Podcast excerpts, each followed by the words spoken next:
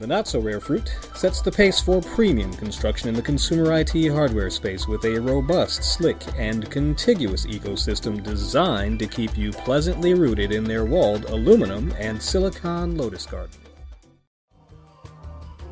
My handle is Jonathan Blade.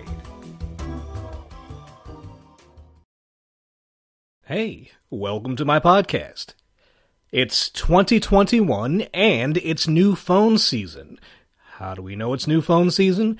Because the new iPhone just came out, the iPhone 13, and the new iPhone marks the FOMO driven consumer push for new phone sales in general. I myself am almost in the market for a new phone. Uh, as my son, who has become the practical one, has told me, I don't need a new phone. My phone is a little bit older when I got it, it was mid range, but it does everything that I need to do. It has great solid performance, and beyond the fact that I could use more storage, I don't have any complaints.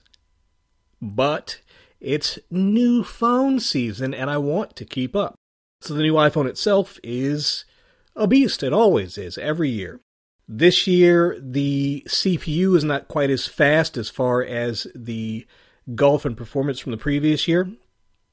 But I think that most of the new silicon, but I think most of the new silicon is for the neural engine cores, allowing the iPhone to do more smart operations on phones, like deciphering your handwriting and turning it into text, or looking at signs and turning those signs into text, translating your dictation to text, or sharpening your images in a way that is pleasing to you as the consumer.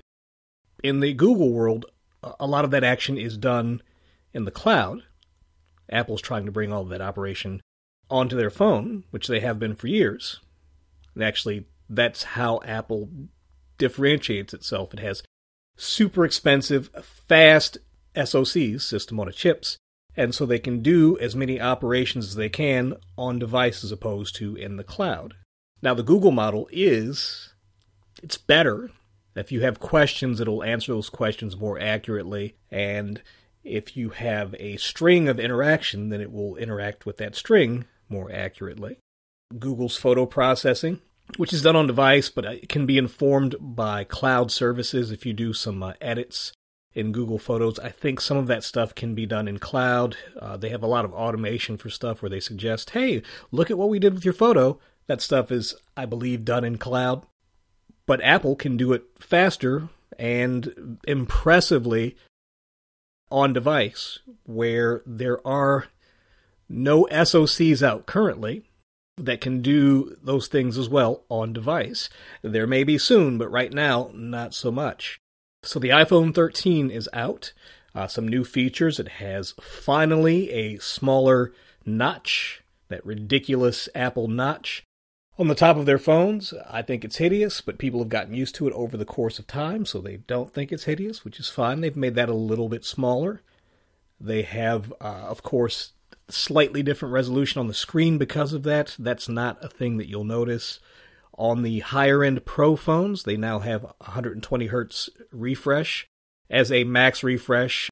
ProMotion, I think, is the refresh technology where they use LTPO uh, OLED displays, which is something that Samsung has been using in their phone for a while. But they use LTPO OLED displays so they can uh, dynamically change the refresh rate. I think something that Apple has that Samsung doesn't is they've jiggered the science so that the quality of the image doesn't change as much when the screen changes its refresh rate. Uh, I think on Samsung devices traditionally, I don't know this is still true, but traditionally the color balance changes as the refresh rate changes, the brightness of the screen changes as the refresh rate changes in noticeable ways. And Apple has worked around that to have a, uh, I guess, more pleasing implementation of dynamically changing refresh rate. And I'm sure it will work very well. Samsung may be at a point where it's not as big an issue as it was, but I know at some point in time that was an issue. The CPU performance on the A15, which is Apple's 2021 Silicon, uh, the ramp is not as steep as it was In past, in the past, uh, performance changes from the previous chip to the next generation chip. Performance jump has been fairly dramatic. Uh, last year's A14 was fairly dramatic. They wanted to release a chip that was powerful enough that they could use it across uh, all their devices, including their desktops and laptops, and they did. So they they made the big jump. The A15 is not as big a jump uh, on the performance of the CPU, and I think even the graphics will not be as big a jump. It will be a jump. It'll be significant, something that you can notice, but not as big a jump. The transistor count, the silicon has way more transistors uh, the billions more transistors are in, as I said before, the neural cores. So once again, Apple will have the most powerful chip, like two generations of the most powerful SoCs uh, on the mobile market. They're just leaps and bounds ahead of their next uh, nearest competitor, which is Qualcomm. There's lots of chip manufacturers that people don't know about, by the by. Most of them don't sell in the States. Qualcomm has a lock on the States. There's MediaTek stuff in the States, but as far as high end, MediaTek doesn't really make super high end chips. They make high mid range chips in addition to all their low end chips and their crappy Chromebook chips, which I think all of that stuff is coming together so that MediaTek will be a competitor. They're not a competitor now. But a little dark horse action in the phone that I'm waiting for is Google's Pixel this year. What's a Pixel? Is something that an IT person I was interacting with asked the other day. You're not doing a great job there, Google. Uh, people don't know what the Pixel is unless they're big phone nerds like myself and the people directly around me. But Google, with their Pixel, is doing a custom SoC system on a chip this year in their high end Pixel 6 and Pixel 6 Pro phones. And that SoC has, there's been a lot of rumors surrounding it about how powerful it's going to be. But the latest one puts it at a pretty extraordinary power level. They were imagining it would be a kind of stock version plus Google's like neural engine style silicon, like a Samsung chip, Samsung's high end chip from last year plus neural Google's custom neural engine style silicon. But as they've looked further, the design of the chip may be made by Samsung, but it's not anything like any chip on the market. They're using, and this is all speculation at this point until the phone comes out in a week, maybe. But they're using two high end cores, which is not how any of Samsung's chips are fabbed at this point. Two high end cores, two medium cores, and four efficiency cores. And I think that it's the two high end cores that make the difference. It could mean that the chip will run hot under certain circumstances, but those high end cores are only supposed to be used in bursts. There aren't supposed to be operations that keep those high end cores running any length of time either. So we'll see what that means for the efficiency of Google's Whitechapel SoC that they're going to have for their Pixel 6s. But uh, yes, I am curious to see that contest because once again, Apple's announced new video features for their iPhone 13. And Apple is not only two generations ahead on their SoC fabrication, but they're probably two generations ahead on the quality of uh, what their the video that their phones can make, and they've announced new video features, and their their codecs for producing those videos, the algorithms that they use to get rid of noise and to uh, make the focus appropriate, well beyond what anybody else is doing. So pictures, it's a toss up now. Almost everybody makes a good phone with a decent camera because smartphones are a solved technology at this point. But video is another story. So we're hoping to see from Google and their new Pixel phone that's coming out in a week some video chops. Like, I think that they do video pretty well already. Uh, I have an older Pixel phone, mid range Pixel phone, and it does video really well. Like, if you give it an ideal lighting situation, it does it really well. And actually, if you record at 1080p, it does like really nice HDR stuff.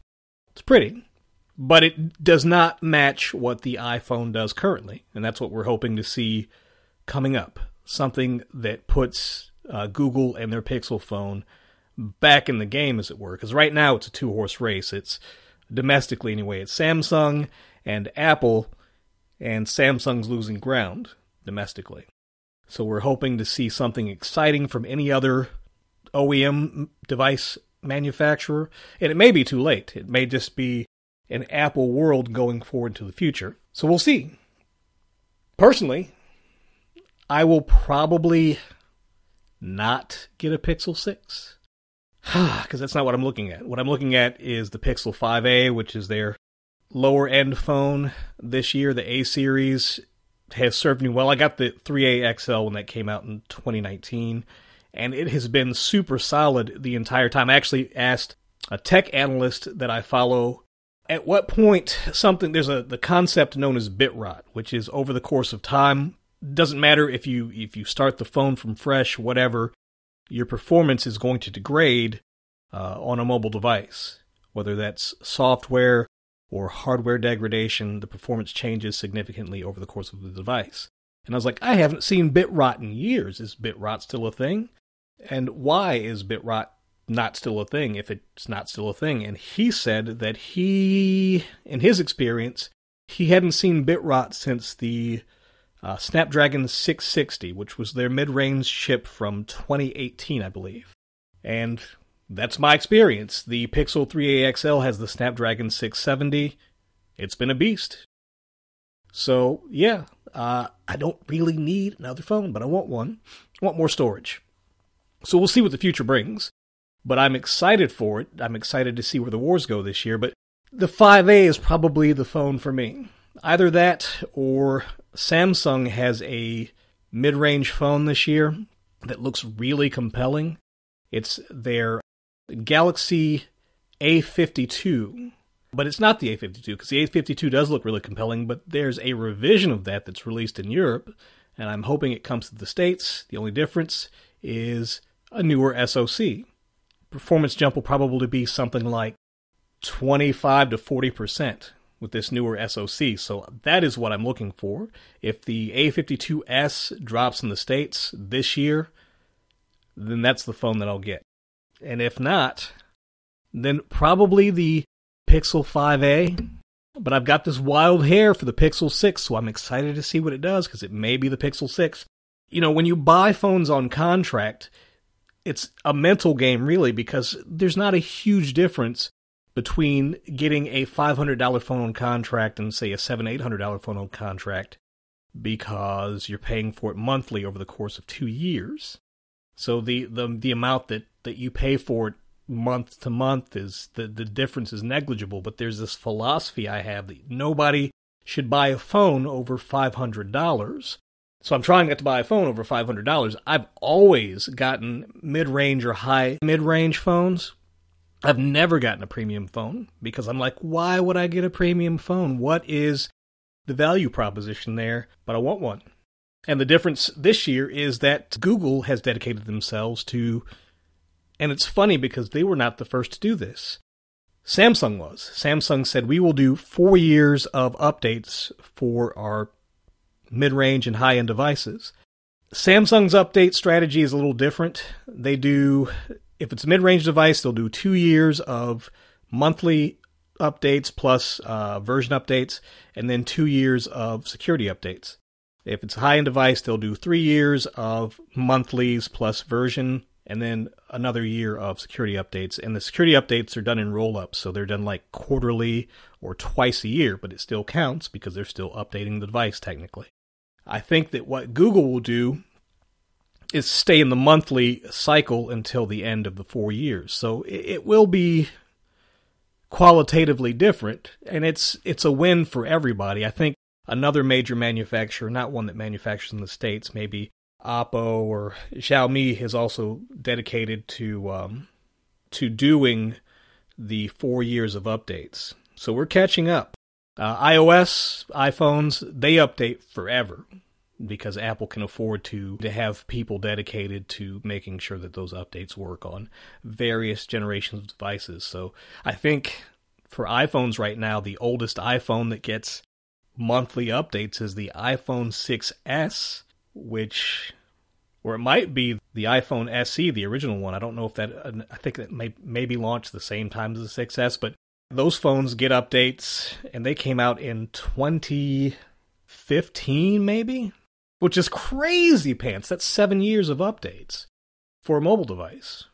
It's well beyond the pale. I think iPads go back to 2015 as well, which is also crazy pants. I think the iPad Air 2 is still getting updates, maybe. So Apple has the Android world beat for that but it's it's still not like desktop operating systems where you can almost force an update on anything. I have a laptop that's uh, 2010 SKU, maybe 2011, and uh, I have Windows 10 on it. It still updates uh, when Windows when Microsoft pushes out updates. Still runs like a beast. So yeah, hopefully we can do that. We can do that. Also, my my device, the Pixel 3a XL, is I think it's less than a year from being off the update cycle maybe in six months after it gets Android 12, it'll get another six months of monthly updates and then it will be done. I should probably wait that out, but I'm biting at the bit. I don't need that thing, that new shiny mobile device. I got a tablet last year and that kind of fills the gap for me and I'm enjoying both of these things. The tablet actually runs like a champ. It's it's a mid-range. It's the Samsung Tab S6 Lite and it's a beast. It runs really well for what it does. I watch these guys on YouTube doing hardware comparisons and looking at uh, opening times for applications on older and mid range devices. And they can't be using these devices because they have access to other devices. So I don't know why their performance is so bad, but their performance that they show is awful. I don't see anything like that in the performance that I see personally. Everything opens I wouldn't say lightning fast, but it's fast. It opens probably three times as fast as the tech people, tech reviewers that show these older devices or mid range devices in, in app opening contests. I don't have any issue, but we're talking about the future and these mobile devices after the Apple launch event, the iPhone launch event. They also launched a new iPad mini and a new iPad. The new iPad is what it is, uh, the most the iPads are a great value proposition. They might be the best value proposition of any device that Apple has. I have no complaints about them. If I were not an Android user, I would definitely have an iPad. Like this Tab S6 Lite's great. It does things that an iPad can't do, but as far as performance, it's not the same. Like it performs great for everything that I do with it, but it still can't do the stuff that an iPad can do because Apple just has better silicon. Even if you're talking about the high end of Android, Apple has better silicon, and it also has better apps to take advantage of that silicon. If you're talking about editing stuff, like photo editors, there's some really nice photo editors on Android, but there are better photo editors uh, on iOS. There's some really nice video editors on Android. Power Director, I love it. It's simple to use, it's great multi track, all kinds of built in effects, but it's not as good as LumaFusion. The other device that they launched, which is the most popular in Mindspace from the event, is a new iPad mini. I think it's version 6 or 7 of the iPad mini, and it uses the current A15 chip, which is why it's a big deal, for a decent price. I think it's 500 bucks or 450 it might be 500 because they I heard people talk about how it's more expensive than it has been in the past.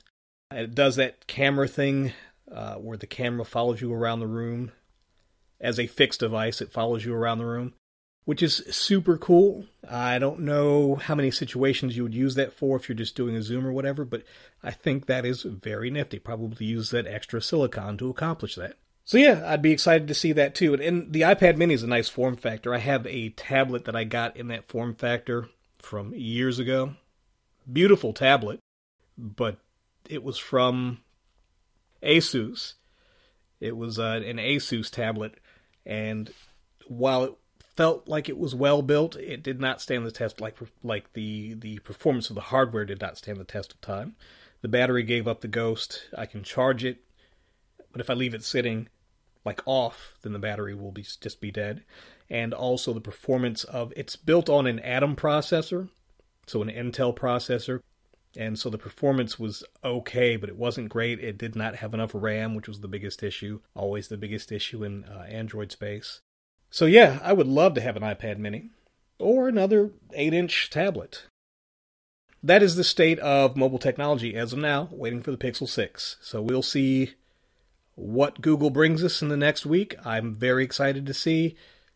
Very excited to see what my new photographs will look like on those new phones because Google's photo science is magic. I can not consistently, not as consistently as I've seen people talk about, but sometimes I can get some really fantastic shots. On the 3A, the 3A XL, the shots are a little soft sometimes, but they look great. So, yeah, with more power and a few generations forward, I'm super excited to see what these cameras can do. And I'll cut it off there. Uh, if you've had a good time listening to me ramble, then you can check me out on Twitter if you want to talk about mobile technology or anything else at Janky Old Broke Hobo Spider Man at Jonathan Blade. And hopefully, we'll catch you on the next one. Thanks for listening.